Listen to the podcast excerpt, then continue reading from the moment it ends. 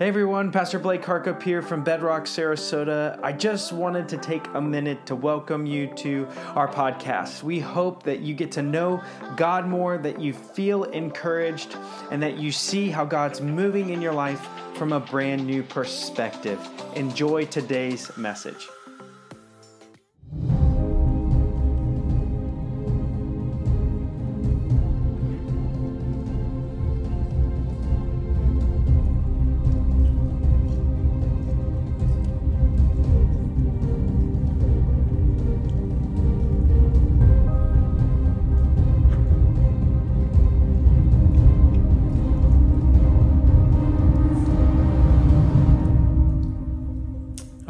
Bedrock. How's everybody doing? Having a good night? Good. All right, good.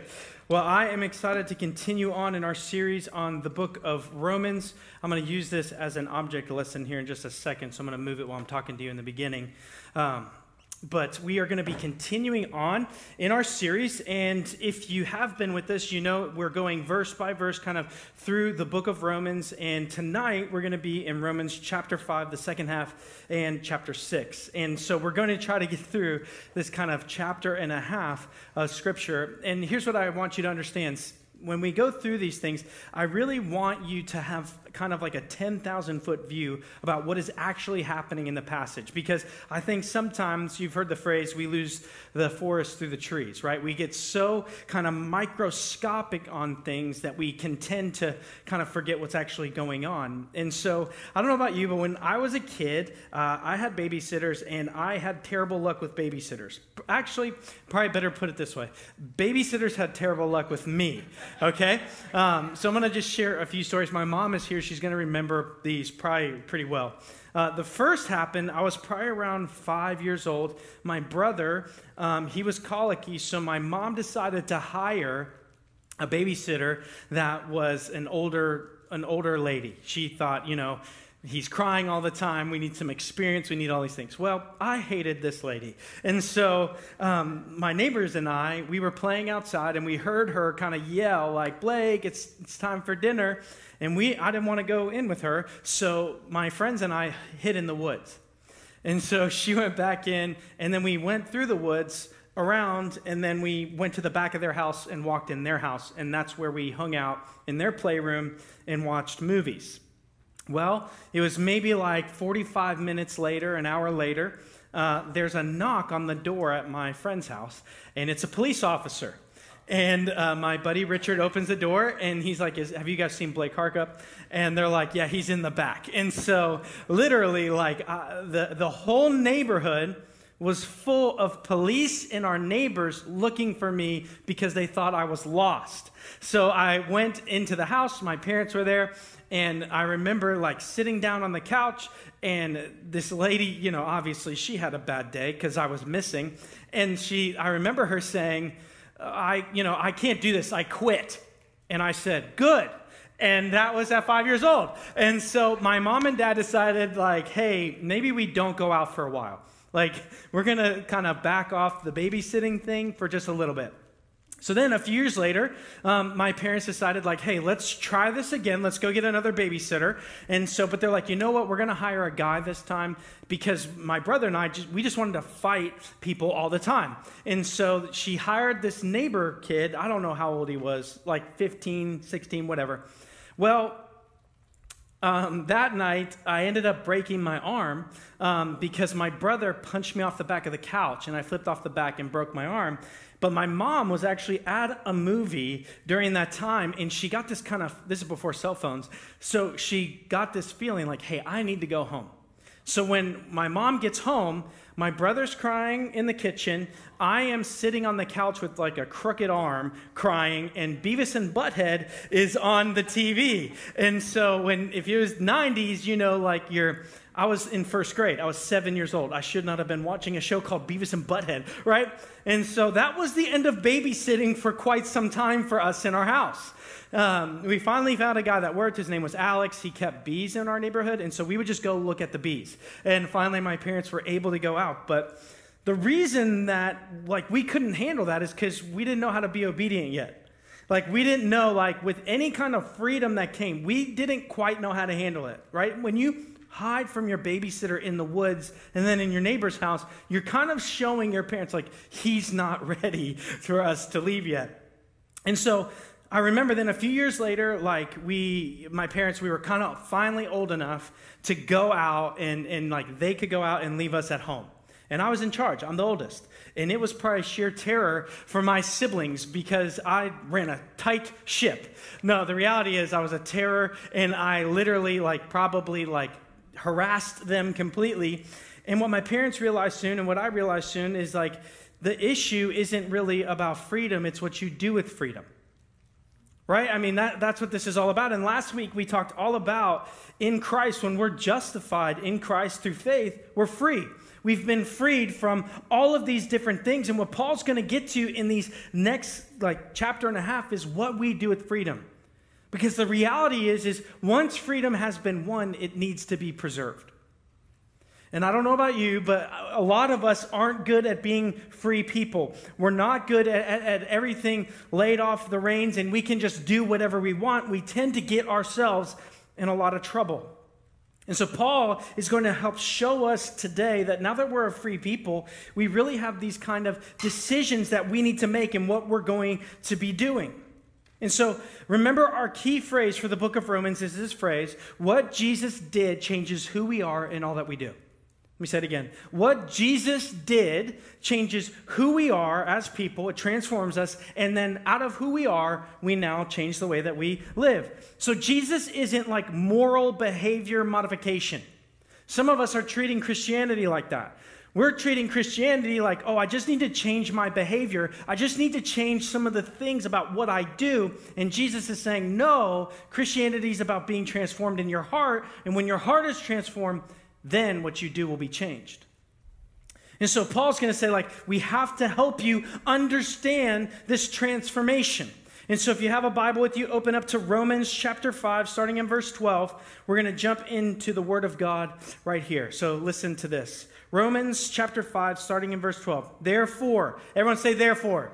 Remember, we talked about this last time right? When we're reading the Word of God, there's certain words and phrases and things that need to jump out at us as the reader because what Paul's saying is, hey, because of what I just talked about, this is now what's going to happen.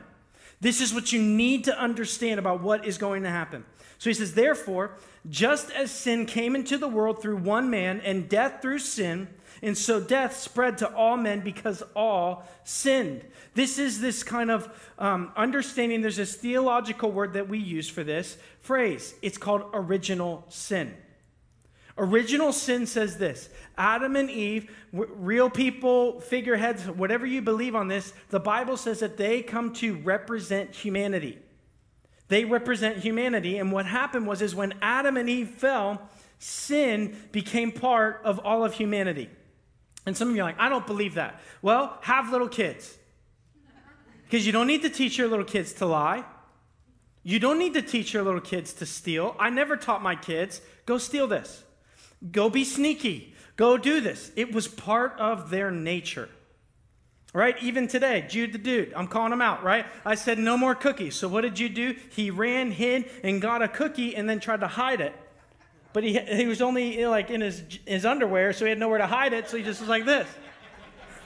And I was like, What you got there, bud? And he's like, Nothing. And, I, and then he tried to eat it fast, right? I didn't have to teach Jude to do that.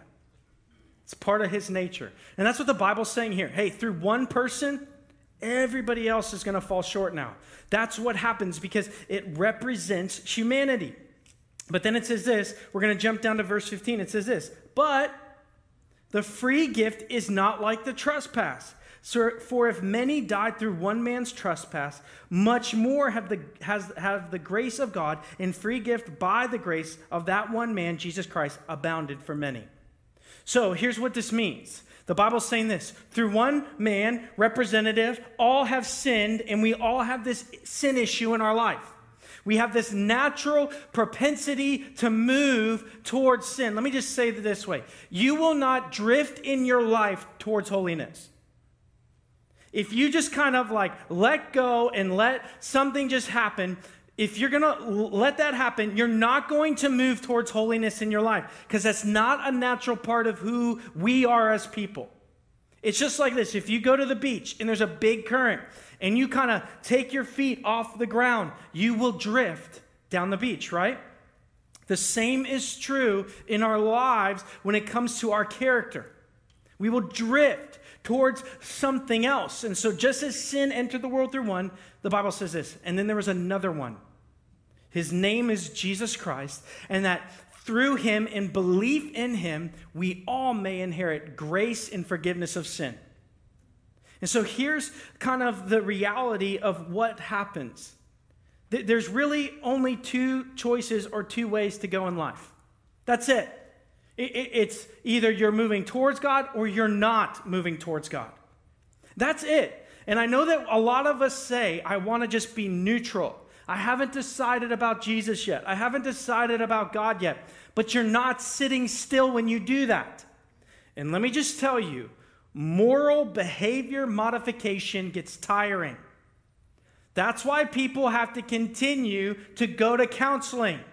Have you ever done that? You all of a sudden are doing better, life is good, everything is okay, and somehow you drift again and you're kind of back near where you started and you got to go back? Because you're either moving one way or the other. And so, what Paul's going to do is he's going to say this. He's going to say, look, there's some differences between this free gift and what Adam did. And the Bible, he, Paul uses this word free gift almost nine times in these couple of verses. He wants you and I to understand that Jesus is this free gift. There's nothing that you can do to earn Jesus. Jesus was a gift to us. There's no strings attached. Jesus doesn't say, hey, believe in me and make sure all the good outweighs the bad after this. I want to make sure I bought something of quality. So you better be quality after I save you. Jesus says, no. It's a free gift. There is no strings attached. And for so many of us in this room, we don't believe it. Why? Because we live in a world where there's strings attached to everything. Right? How many of you have gotten a deal or you heard a deal on the phone or, or on an email or something like that and it's just too good to be true? And you're suspicious. Why? Because we know there's no such thing as that except when it comes to God. And that is good news for you and I because what God is saying is like, hey, you couldn't make your way up here, so I'm going to make my way down there. I'm going to come and I'm going to get you and I'm going to bring you to me. And so in the next couple verses, Paul begins to kind of describe the two ways the roads go. The first is, is Adam. The first thing he says is it leads to death, verses 12 and 15. The way of Adam, the original sin, the thing that we're born into, moves towards death. He says that the free gift moves us to life. He says that the problem, Adam affected all people. The free gift is for those who accept it. So for everyone who accepts it, it's good. But you've got to receive it. So we all have a common condition, a common problem of sin, and this gift is for whoever would receive it. In Adam, we have condemnation. In Jesus and this free gift, we have forgiveness. In Adam, we have judgment. In Jesus, we have grace. And here's the incredible thing that Paul says He says, The trespass is not like the gift because of one sin, everyone fell. And because of the one gift, all the sins were forgiven. And here's what he's saying Jesus is much better than Adam. What Adam could not do, Jesus did. Jesus came to save us. And then this is what it all comes down to. The brass tacks of all of this comes in chapter 5, verse 19. It says this For as by one man's disobedience the many were made sinners, so by the one man's obedience the many will be made righteous. So here's what happens in this moment. This really just comes down to obedience and you're like, I don't like that word. That sounds like kind of real rigid and that sounds hard. But let me just tell you something you're obeying something in this life.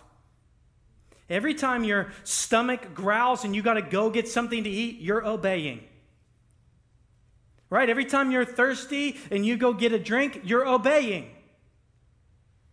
The reality is, is for so many of us, we're worried about being obedient to God because we think it's going to be judgmental and hard and He's going to be our cosmic killjoy. And that's the furthest thing from the truth. And so the real question is, is what, what Paul's doing is he's comparing Adam's disobedience to Jesus' obedience.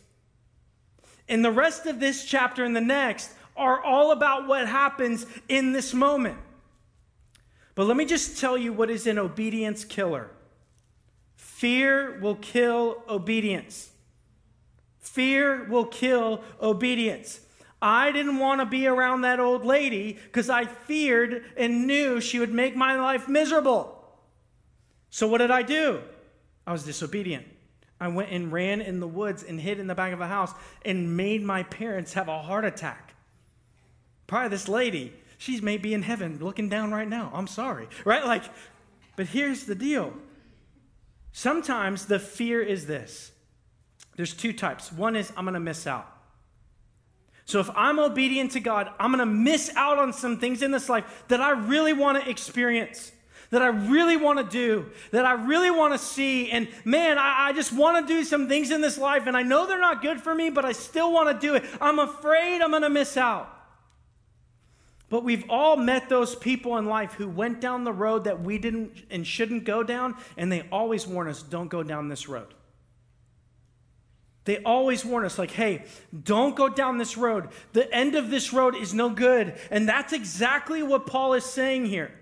Paul is saying, hey, the end of the road of disobedience is death. And you're like, you're going to die? Well, maybe physically, emotionally, relationally, Intellectually, yes. So, what does God say? Don't go down this road because the end of this road is misery. And so, I want to save you from that. I want to save you from the end of that road. And so, I'm just going to ask that you listen to what I say because the end of the road with me is heaven and Jesus. And any parent in here knows this. The reason you ask your kids not to do certain things is for their good, not their bad. I mean, kids just think, you're here to mess up my life. You're here to, to do this. Why can't I just be happy? Why can't I just have joy? Why can't I just try these things? Because the people who have been down that road before are warning you not to step into that road. So the first fear is, I'm going to miss out. This was me when I was younger right? I'm going to miss out. I'm scared, right? I don't want to miss out on some things. I don't want to miss out on these, these things in my life, right? The first time I heard about the rapture, I freaked out.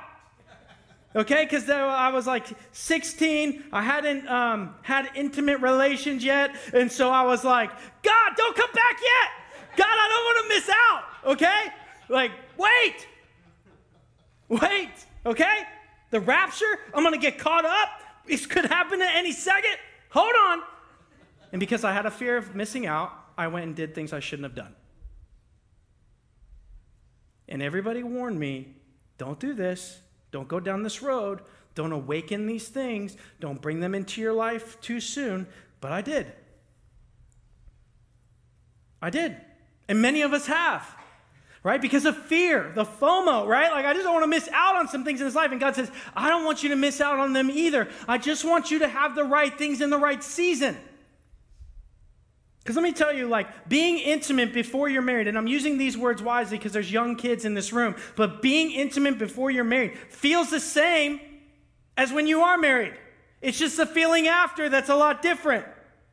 It's wonderful in marriage. And Intimacy is wonderful. The church, we do such a bad job of talking about this because we talk about intimacy that it's dirty, nasty, shameful, awful, the worst thing in the world until you get married.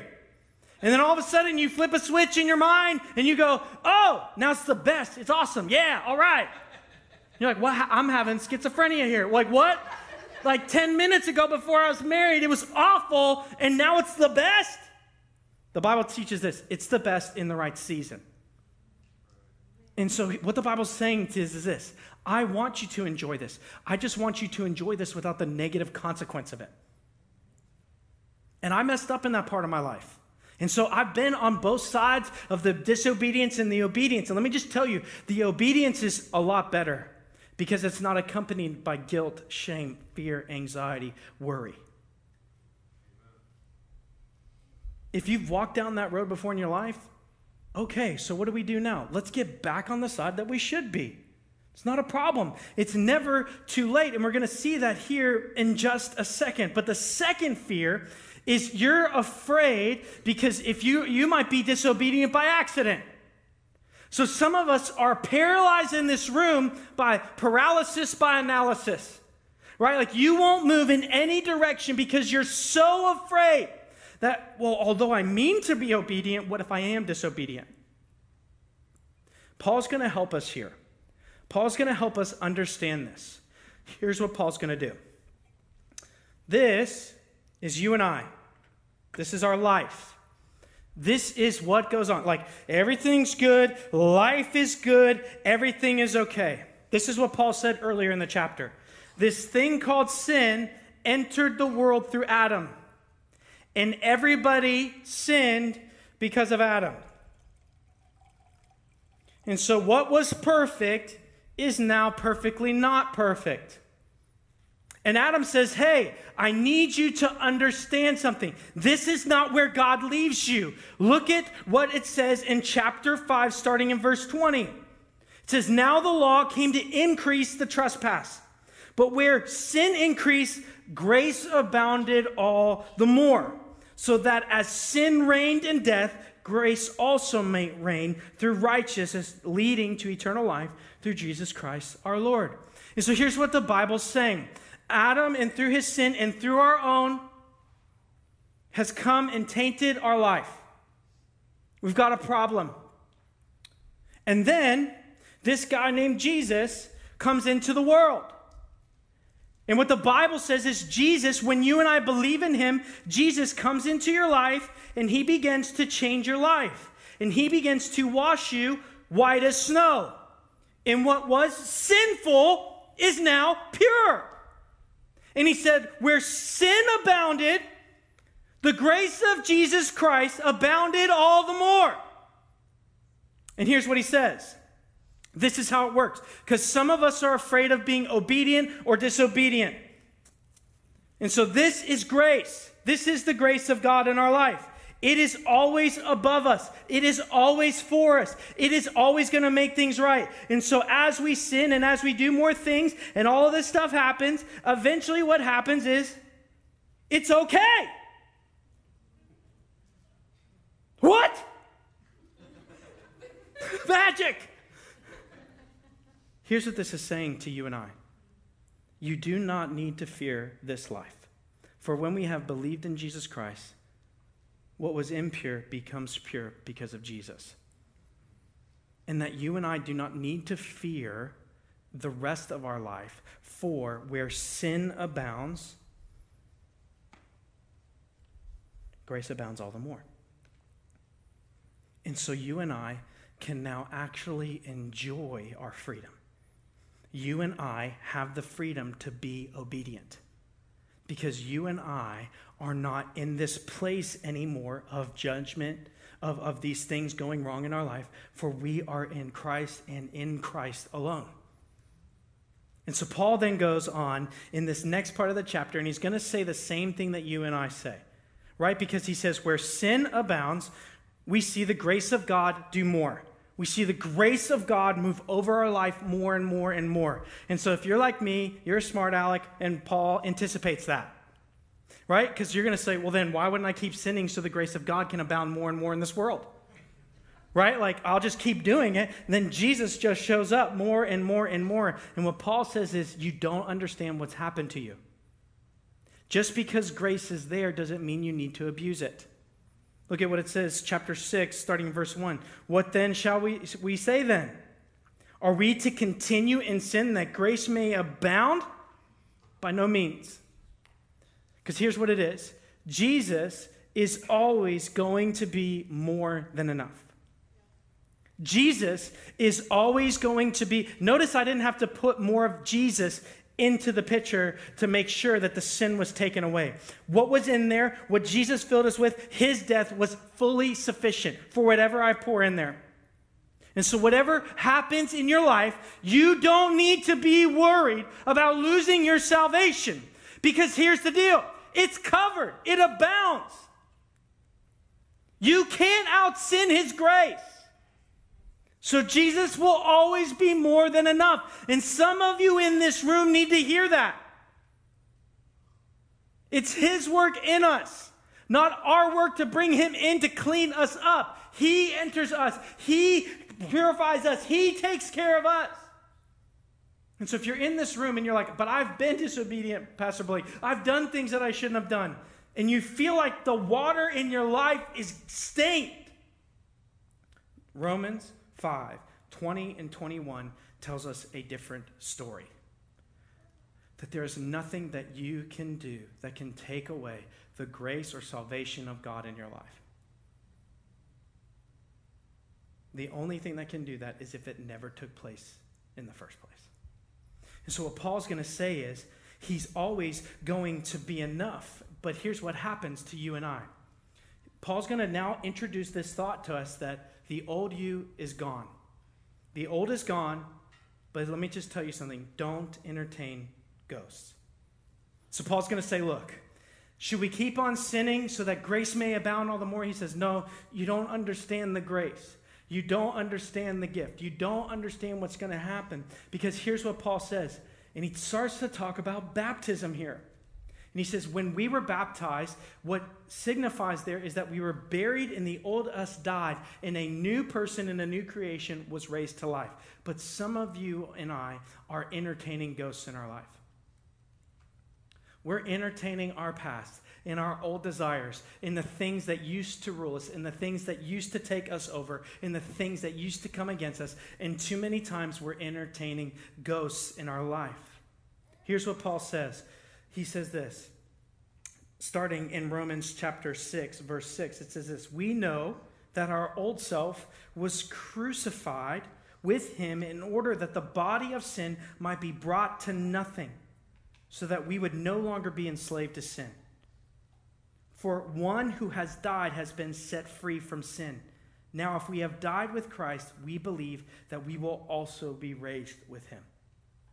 Here's what Paul says You and I don't need to fear. You and I don't need to obey the things that we don't want to anymore.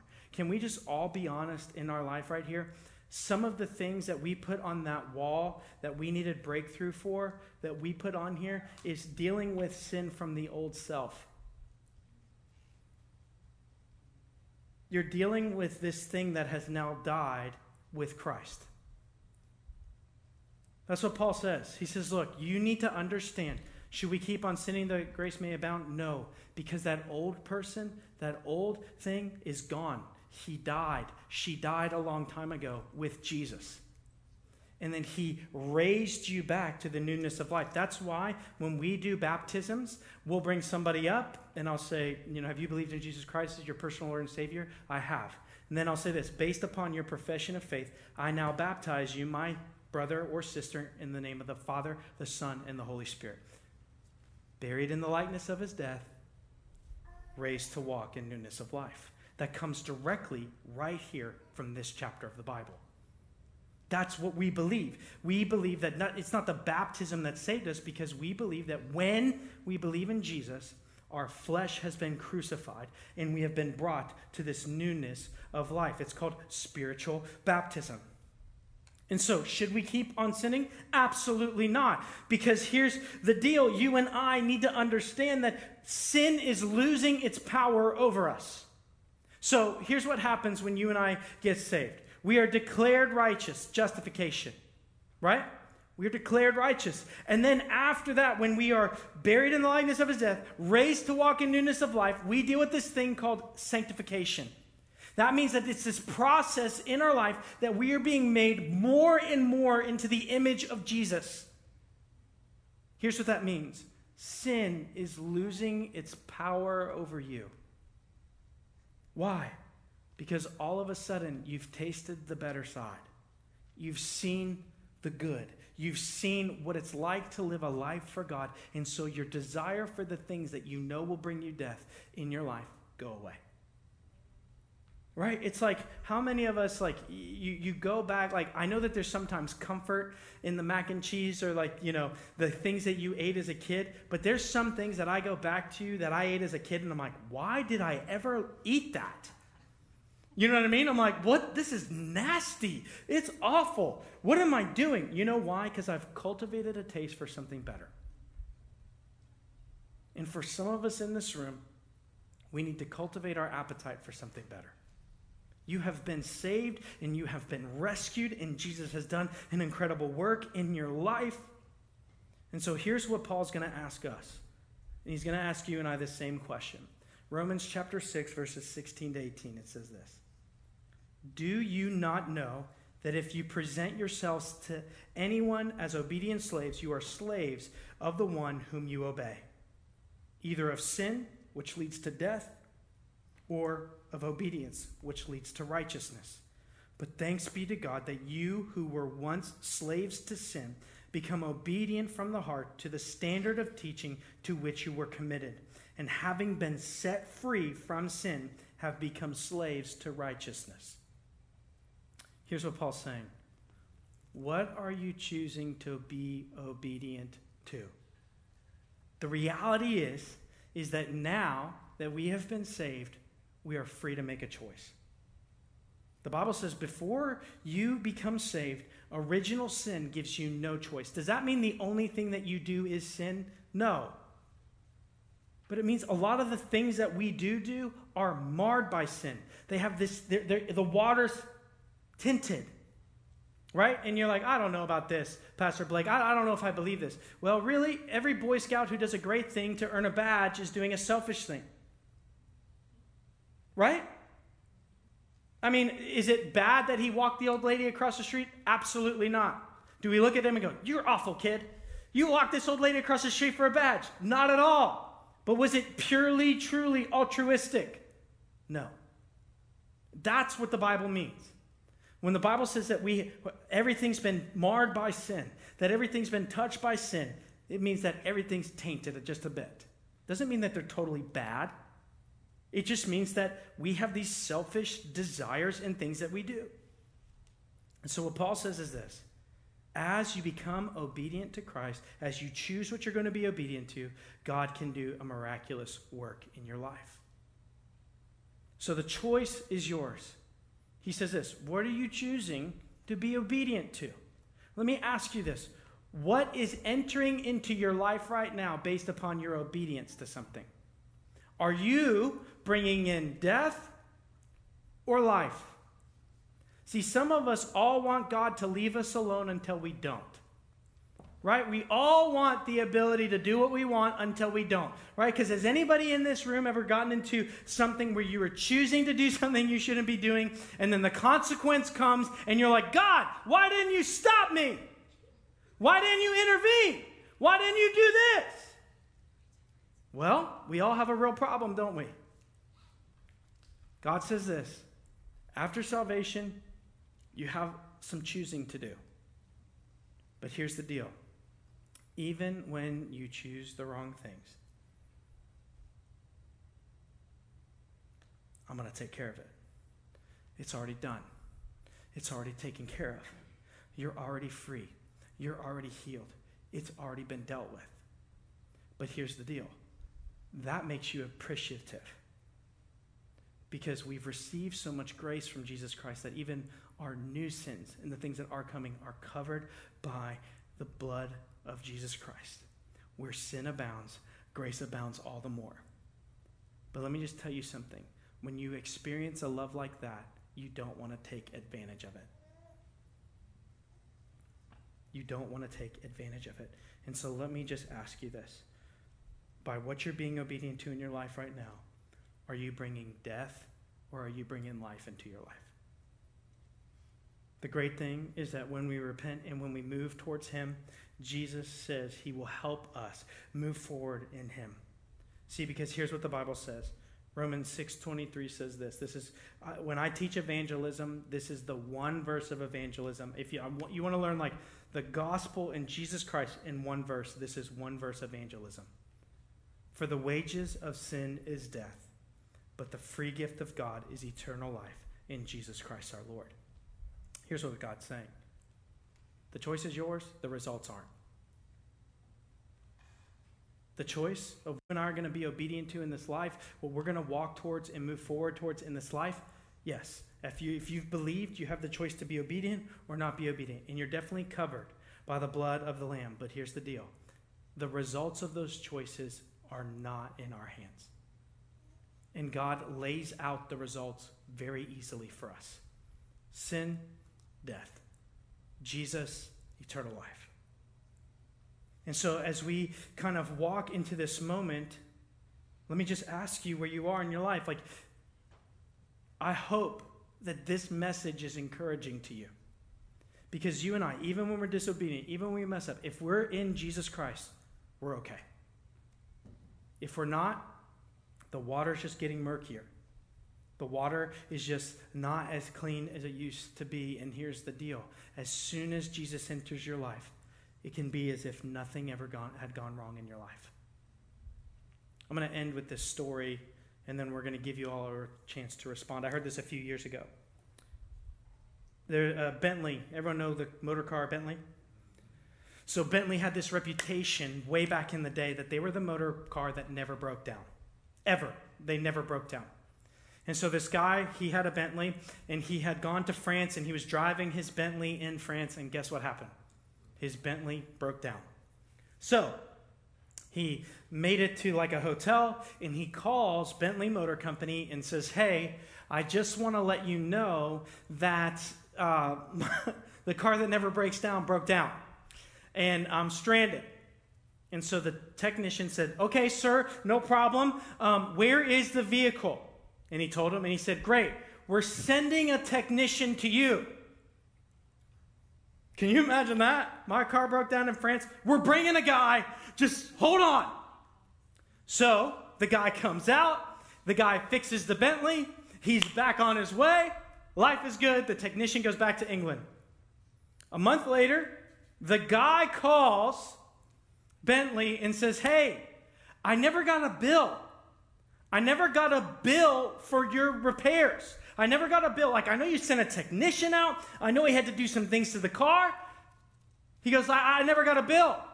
And the guy on the phone says, Funny you should say that, sir. I'm looking at your records, and it says that nothing has ever gone wrong with your car. Think about that. That God would look at us, and we're disobedient and we do things that we shouldn't do, and we live for things that we shouldn't live. And Jesus Christ enters our life, and then God goes, Where sin abounds, grace abounds all the more. And so when we phone in and we say, Lord, I'm sorry, God goes, Looking at your life, it looks as if nothing has ever gone wrong in your life because of my son. And now you and I can be obedient to that and free in that. Because imagine the King of heaven, the maker of your soul, looking down at you right now and going, it's as if nothing has ever gone wrong in your life. For where sin abounds, grace abounds all the more. And out of gratitude and out of love, we'll be obedient. And you say, Pastor, I don't know what to do. I don't know how to do this. It's always right to do the right thing. And so, the very reason that we're doing baptisms next weekend is because of this in this passage, it says, You were baptized. The very first act of obedience that God asks from you and I when we become Christians is to be baptized. That's it. He says this the very first act of obedience is to be obedient in baptism, to declare publicly what I have done inside. And so let me ask you, church, maybe you need to be baptized next week. Not because you got saved here tonight, because you've never taken that first step. You've never done that first step of obedience. And let me just tell you something the way that you build obedience in your life is step by step. You start with the next thing. And so if you want to be obedient to God in the big thing in your life, the big thing that He's called you to do, you've got to start in the little things. And so, church, as we end, John is going to sing in just a second I want to ask you a question. Where do you need to be obedient in your call to God? Maybe it's that thing you need breakthrough for, that sin that needs to be gone. Let me just tell you, it's gone. You just need to start living like it. You need to stop entertaining ghosts and stop entertaining the old life and walk in the newness of life that God has for you. Maybe right now you need to just realize that the Father of heaven looks down at you and looks at your life and goes, It's as if nothing has gone wrong in your life. That you felt guilt and shame and fear and anxiety before all of heaven and maybe it's stopped your prayers, and maybe it's stopped your reading because you go, I am so guilty. And God goes, No, you are so free. And out of that gratitude, and out of that love, and out of that, that moment where we realize that we are really healed, that we can move forward in what God has called us to. And so tonight, I'm just going to ask you to respond to what God is calling you to be obedient to. Because this is what God's going to say. That's where real life is. Because the things that I'm calling you to be obedient in are the things that are really going to bring you life. And I want you to have a fullness of life. And because you're free, I need to teach you how to be a free people. And it starts with saying yes. And so maybe you're in this room and you've never said yes to Jesus. You're like the life that still had sin in his life, and, and, the water was murky and things were wrong, and sin had stained your life. And the very first thing that you need to be obedient to is to say yes to the Son of God. To believe and confess that Jesus is your Lord and your Savior. And He didn't just come for the whole world except for you, He came for you. And the Bible says that we receive that through obedience by accepting it. He is that free gift we heard all about. But a gift has to be open to be received. And maybe for the first time in your life tonight, you need to believe because you need the water to be clean because your soul is tired. Or maybe you just need to say yes. Maybe you think you've outsinned God's grace. You can't. He's too good. He's too big. He's too wonderful. And the death of Jesus is too great. Maybe you just need to be obedient, and God is saying, I need you to just let go of some things. I need you to let go of that shame. I need you to let go of that fear. I need you to let go of that trauma. I need you to let go of that anxiety. I need you to let go of that worry. I'm just going to ask you to let it go and trust I'll take care of it. Because if I loved you enough to save you, I'll always love you enough to rescue you. God loves you more than we could ever comprehend or imagine. And so let's not respond out of obligation tonight. Let us respond out of love. For we have been the recipients of the greatest love the world has ever known. And so, would you respond as God leads you to tonight? Thank you for jumping into today's message, and we truly hope that you were encouraged.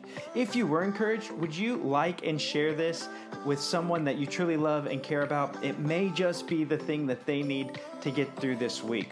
Also, let us know how the message impacted you, and please let us know any ways that we can be praying for you. But finally, I just wanted to take a minute to thank all of our supporters and those who give generously to make all that we have and do here at Bedrock happen. If you'd like to support us, you can do that really quickly by texting 84321 with any amount and setting up text to give, or you can give on our website.